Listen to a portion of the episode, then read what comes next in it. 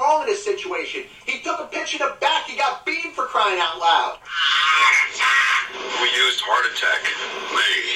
Managers on a Major League Baseball team don't make decisions. Could have done without that. Credibility in this situation is worse than losing your job. Was it over when the Germans bombed Pearl Harbor? The castration of the Major League Baseball managers, we know it. Ask me about my win. So the attendance on opening day for the Los Angeles Dodgers in their home opener, their home opener, which obviously wasn't their first game, but their home opener, was 52,995 people. The attendance for the Oakland Athletics in their first seven games, and I understand there's a boycott going on, but they're their first seven games, it's 55,998. Less than 3,000 uh, 3,000 fans more in attendance than the Dodgers' first game and the Athletics' first seven. Now, we talk about probably one of the most overrated times of the year, and that's the day of the NFL draft.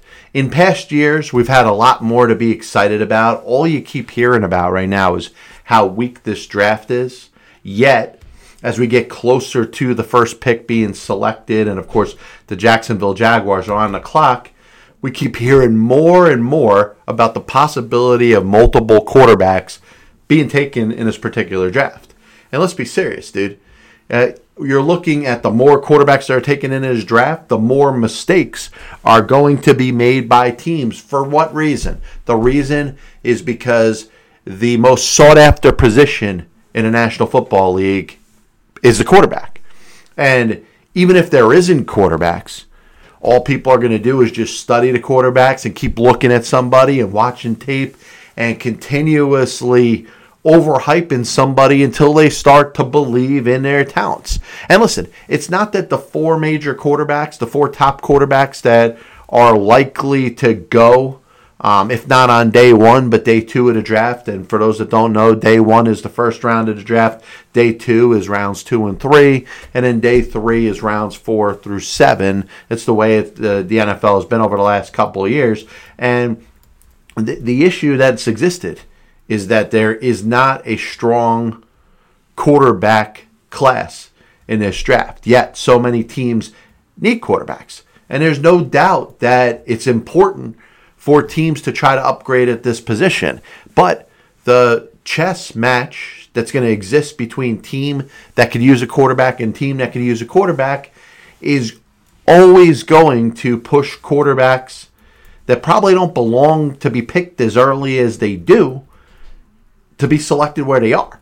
And you know, there's a fear that exists, and I just think buyer beware is probably the the smartest way to look at it when it comes to the draft this year. But you're seeing quarterbacks with some real good talent.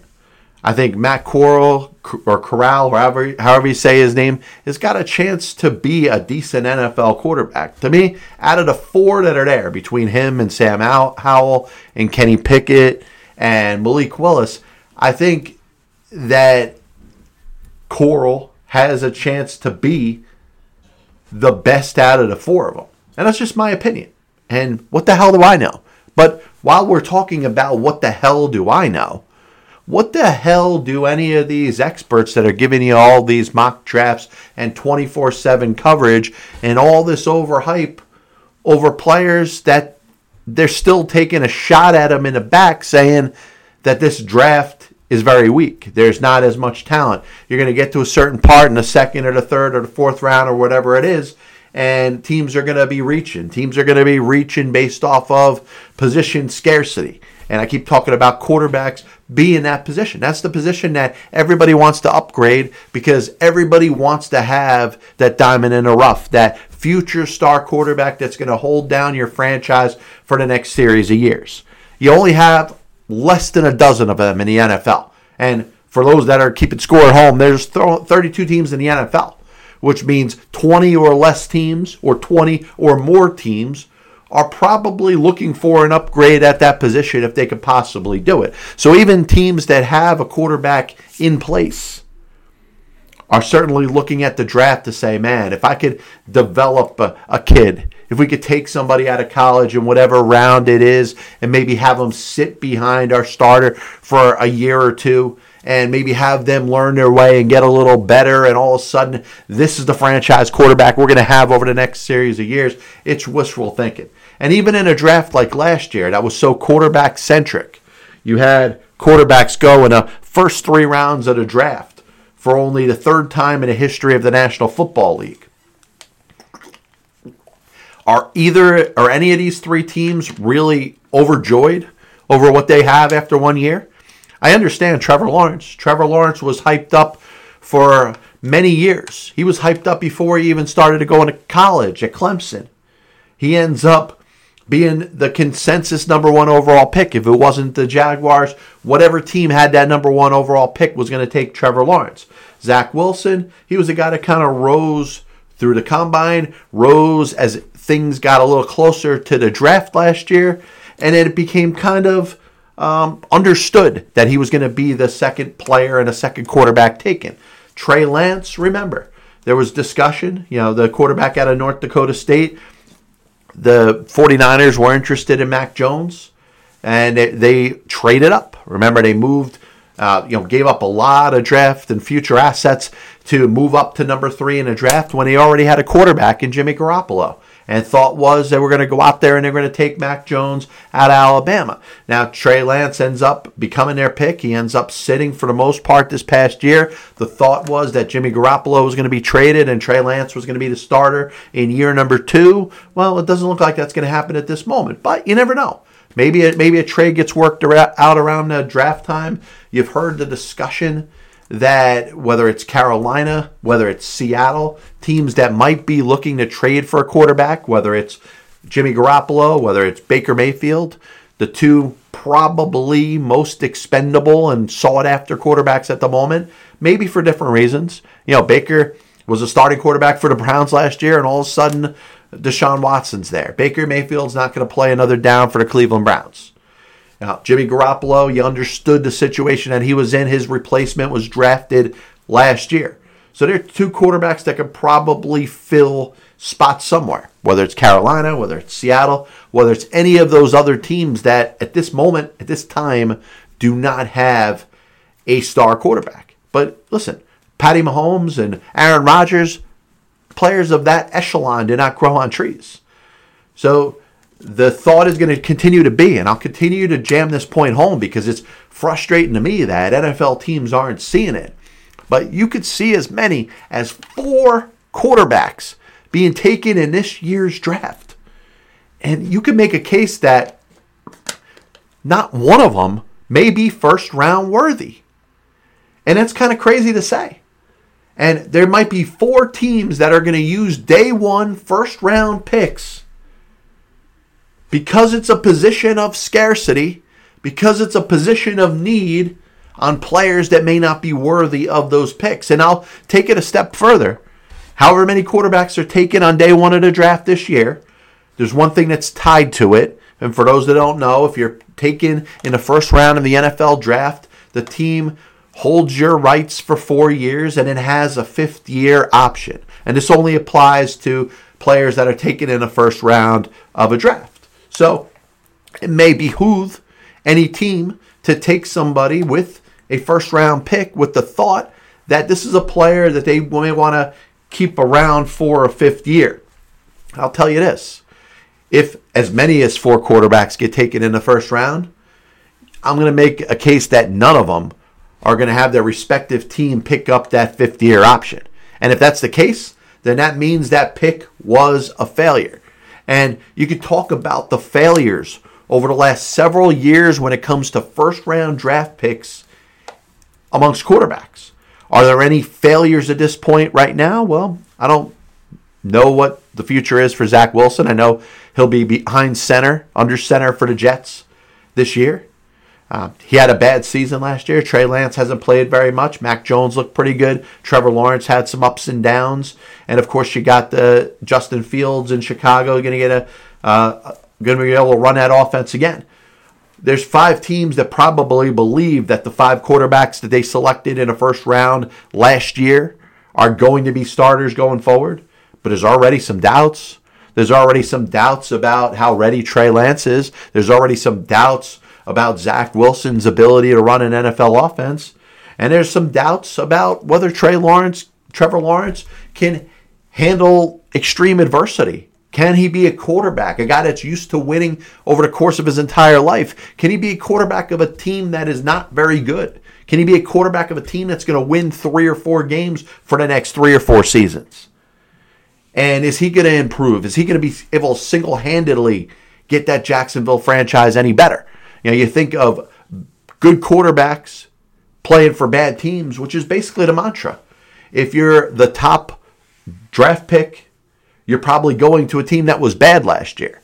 And the Jacksonville Jaguars, who have the first pick overall in the draft for the second straight year, they're bad. And if you look back at past years, and you could already talk about mistakes that exist amongst quarterbacks that are taken in the draft. No mistake was making with Joe Burrow. Joe Burrow took the Cincinnati Bengals to the Super Bowl in year number two. You know, there's some doubts about Tua, but he's got weapons now. There's going to be a lot more pressure on him this year, but he's still there. Everybody loves Justin Herbert. They're putting him in a Hall of Fame, you know, after after two years in the NFL. But when it comes down to it, Jordan Love was taken with the 26th overall pick two years ago by the Green Bay Packers, and you know, you know, Aaron Rodgers is going to be there for the next couple years. You know, he's not getting traded. Is Jordan Love going to get any play at all with them? Are they going to move him when he's going to get a chance? I, who, who knows?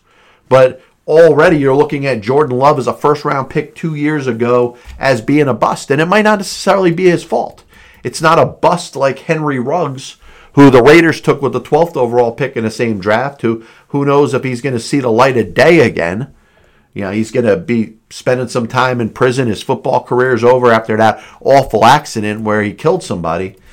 And, you know, you just wonder the investment that's made with a first round draft pick. And like I said, I believe, and I've believed all along, and I've heard other people talk about this, that there's an interest in wanting to take the best player that's on the board. And you could talk about it, whether you're debating whether you believe it, it makes sense or not. Sometimes you have a certain position need, and you take the best player at that position. Now, Dwayne Haskins was taken with the 15 overall pick three years ago with the Washington then football team, now Commanders. And of course, Dwayne Haskins tragically was killed uh, a couple weeks ago in an awful, awful accident. And you know, may he rest in peace, Godspeed to you know him, and hopefully everybody that was close to them is getting the the healing that they needed.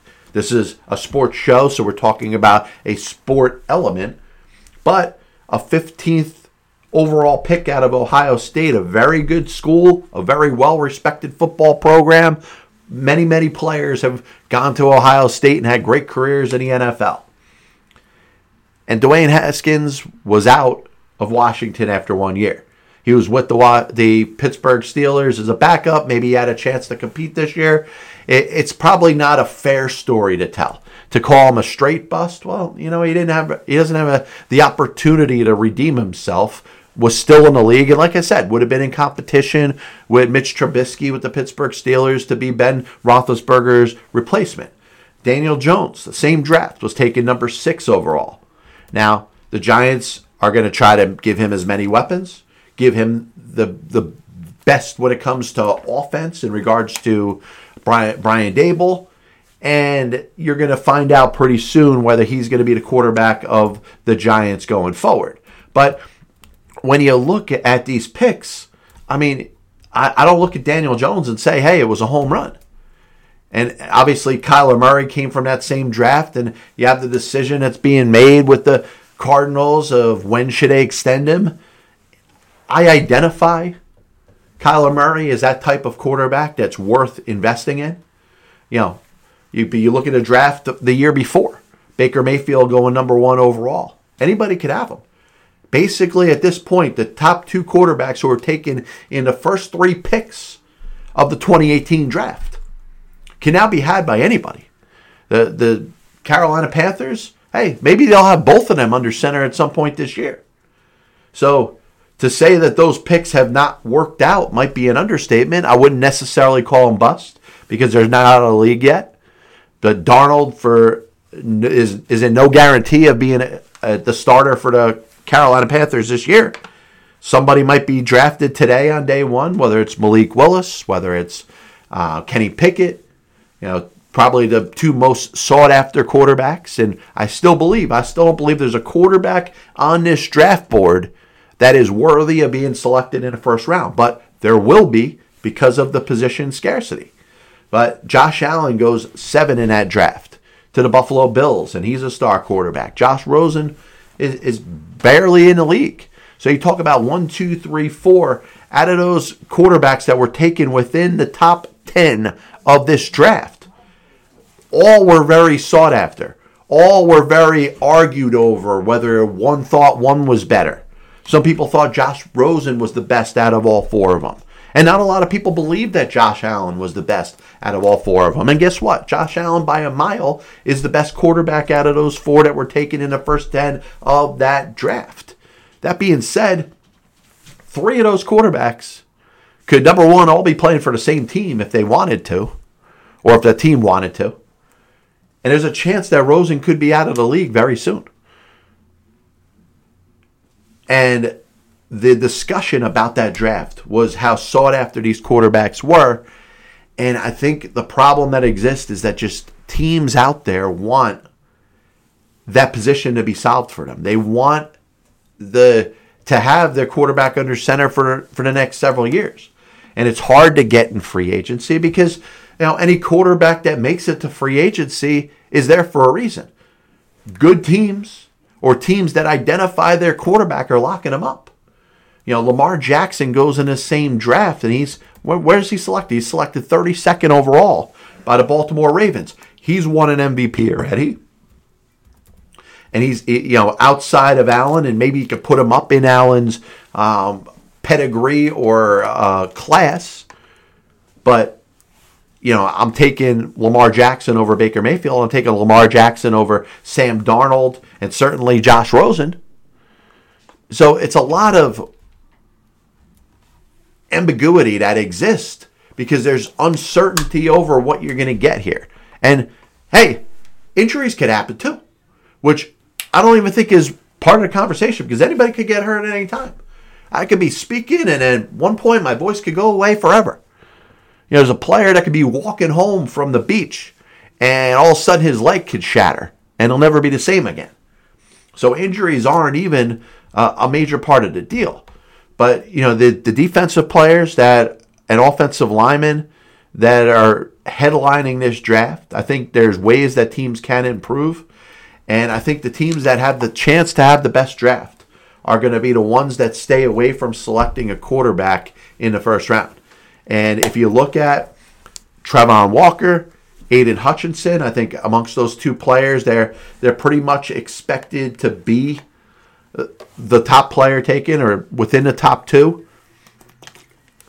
I think there's teams that are going to overrate the quarterback position, like I keep saying, but then there's other teams that are going to be like, let me look at the best player.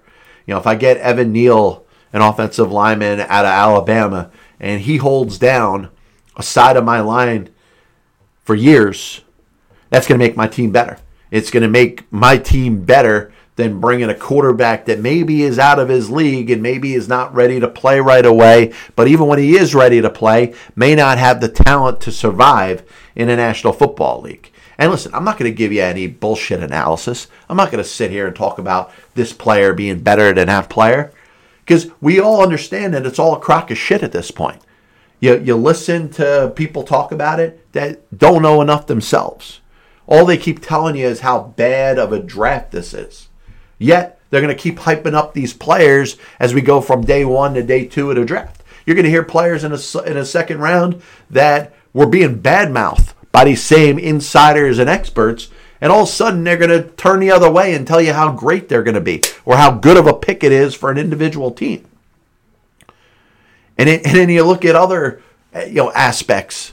You know, you, you, are gonna have, you're gonna have people that are gonna badmouth some player that's taken in a fifth round, and all of a sudden he's gonna turn into something good.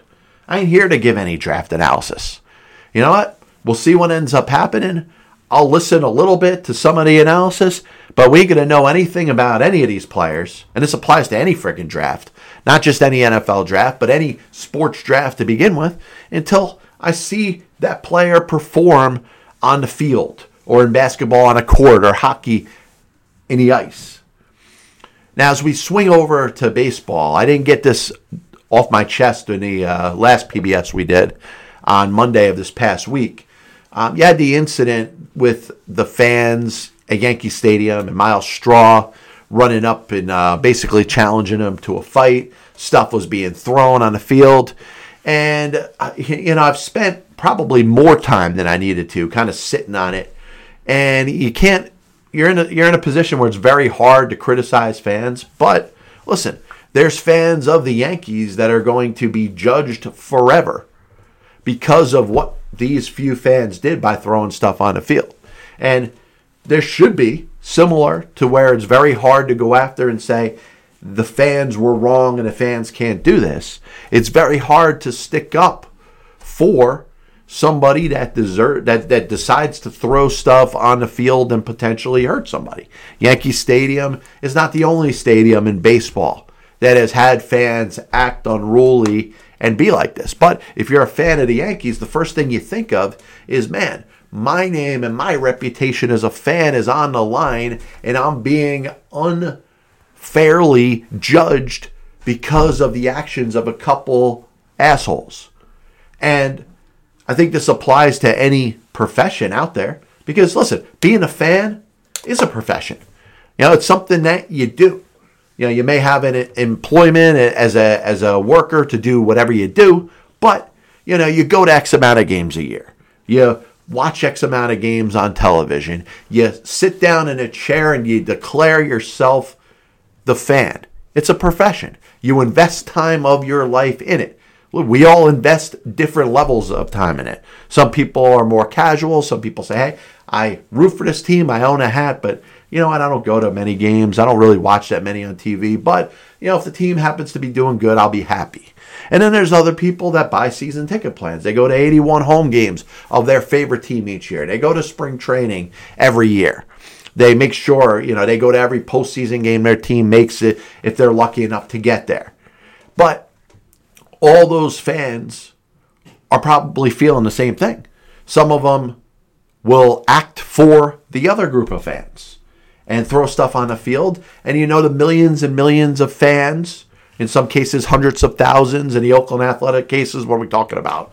You know, tens of thousands of athletic fans at this point that give even the slightest bit of a shit. And I understand part of uh, their attendance problems have to do with the stadium. Part of the attendance issues have to do with the boycott by the fans and their decision to not go to the games because they don't feel ownership is supporting the franchise. This past year, you look at um, some of the trades that were made, whether it's Chris Bassitt, whether it's Matt Olson, Matt Chapman, they couldn't wait to get these players off the team because they don't want to pay them. You need a new owner in there. That's the problem. But that being said, fans take stuff like this to heart. If there's a fan of the team that I root for that's throwing stuff on the field, I want to search that fan down and I want to have a talk with him because that person is making me look bad.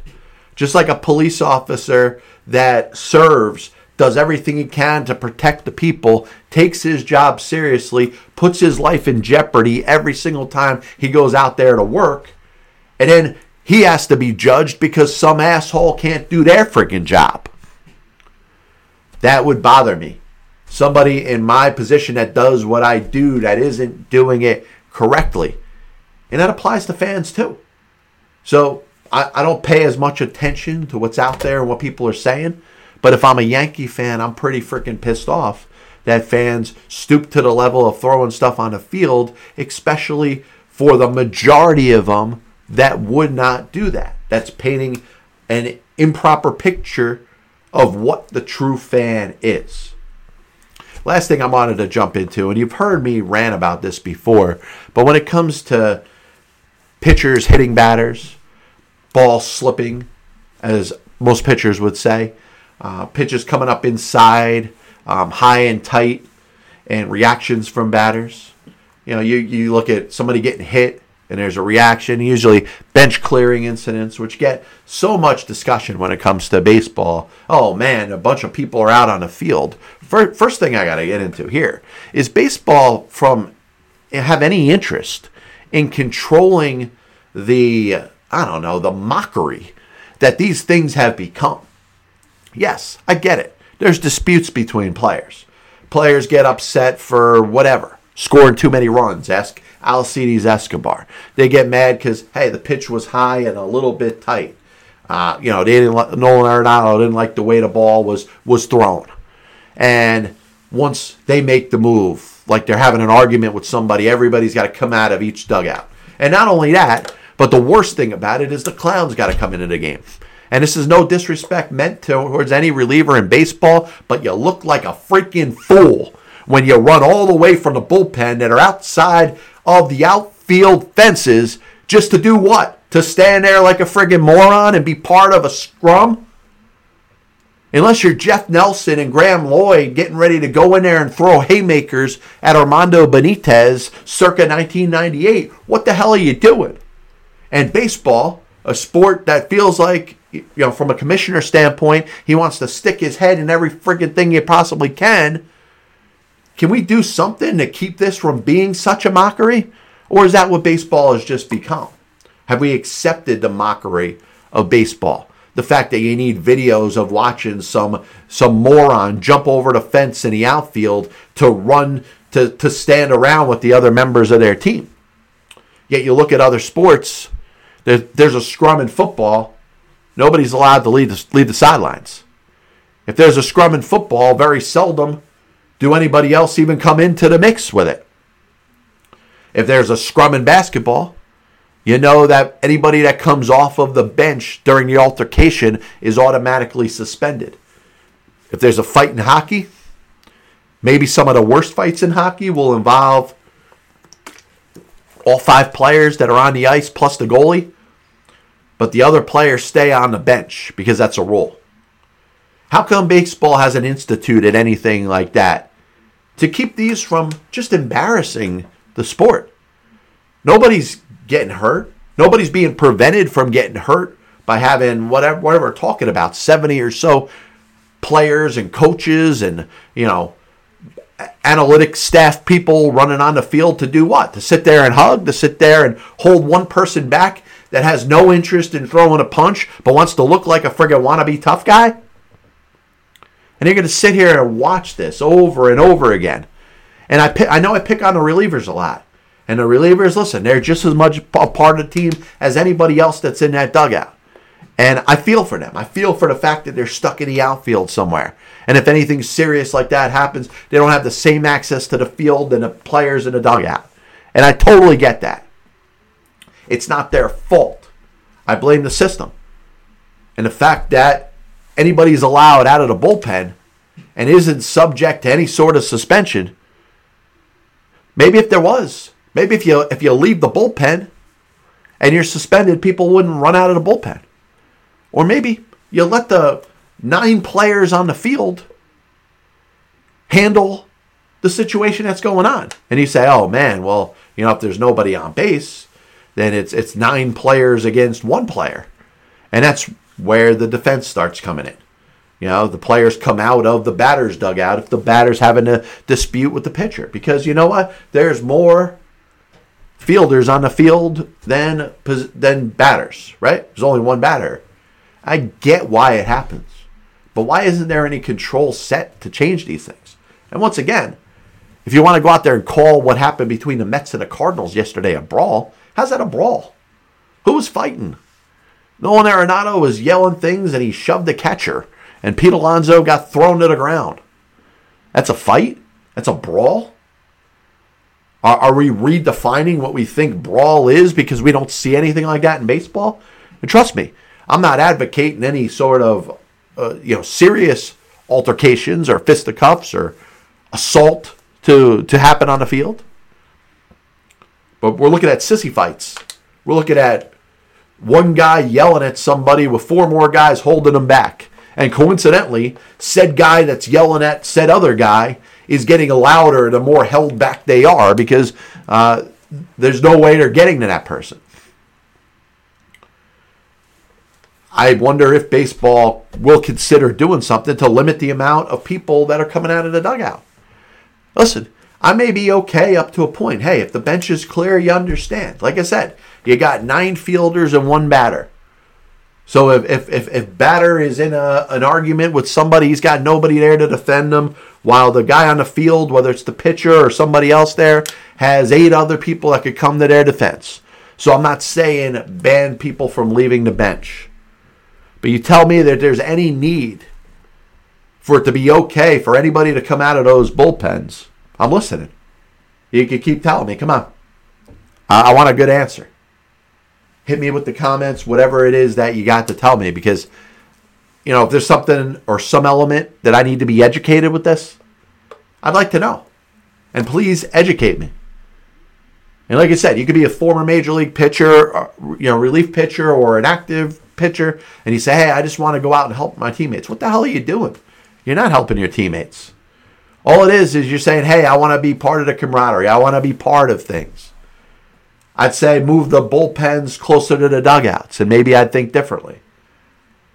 But like I have no other thought that comes to my mind when I see bullpens start to empty, especially when they got to come across the entire field and say, "Hey, here come the clowns."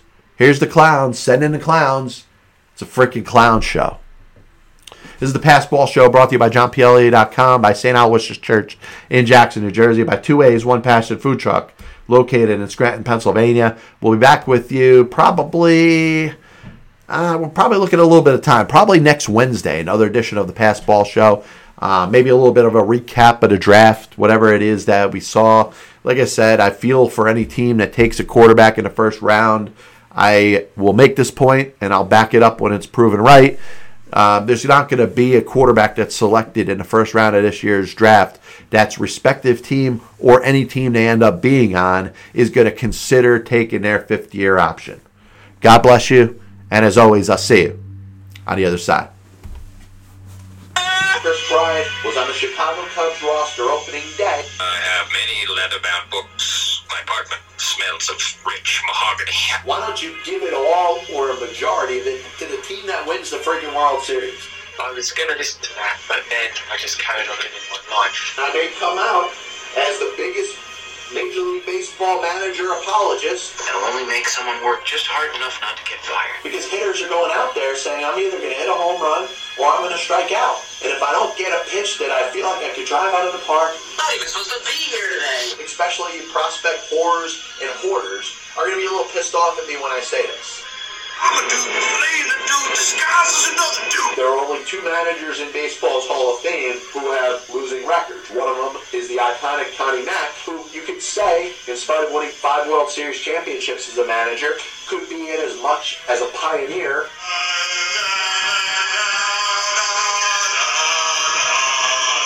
what side of the spectrum they're on. Were they pitching? Were they batting? If your favorite team was pitching and a ball got inside to hit a batter, there's no way it could have been on purpose. But if, if you were a fan of the team that was batting and a ball got inside and hit somebody or went behind somebody's head, absolutely 100% unequivocally that pitcher was throwing at him put their tail between their legs, Decided they're going to do exactly what they're told. You damn well right better give him a contract extension. You damn well right better make him the manager over the next series of years. 35 years ago, I could have loaned your parents some money for an abortion.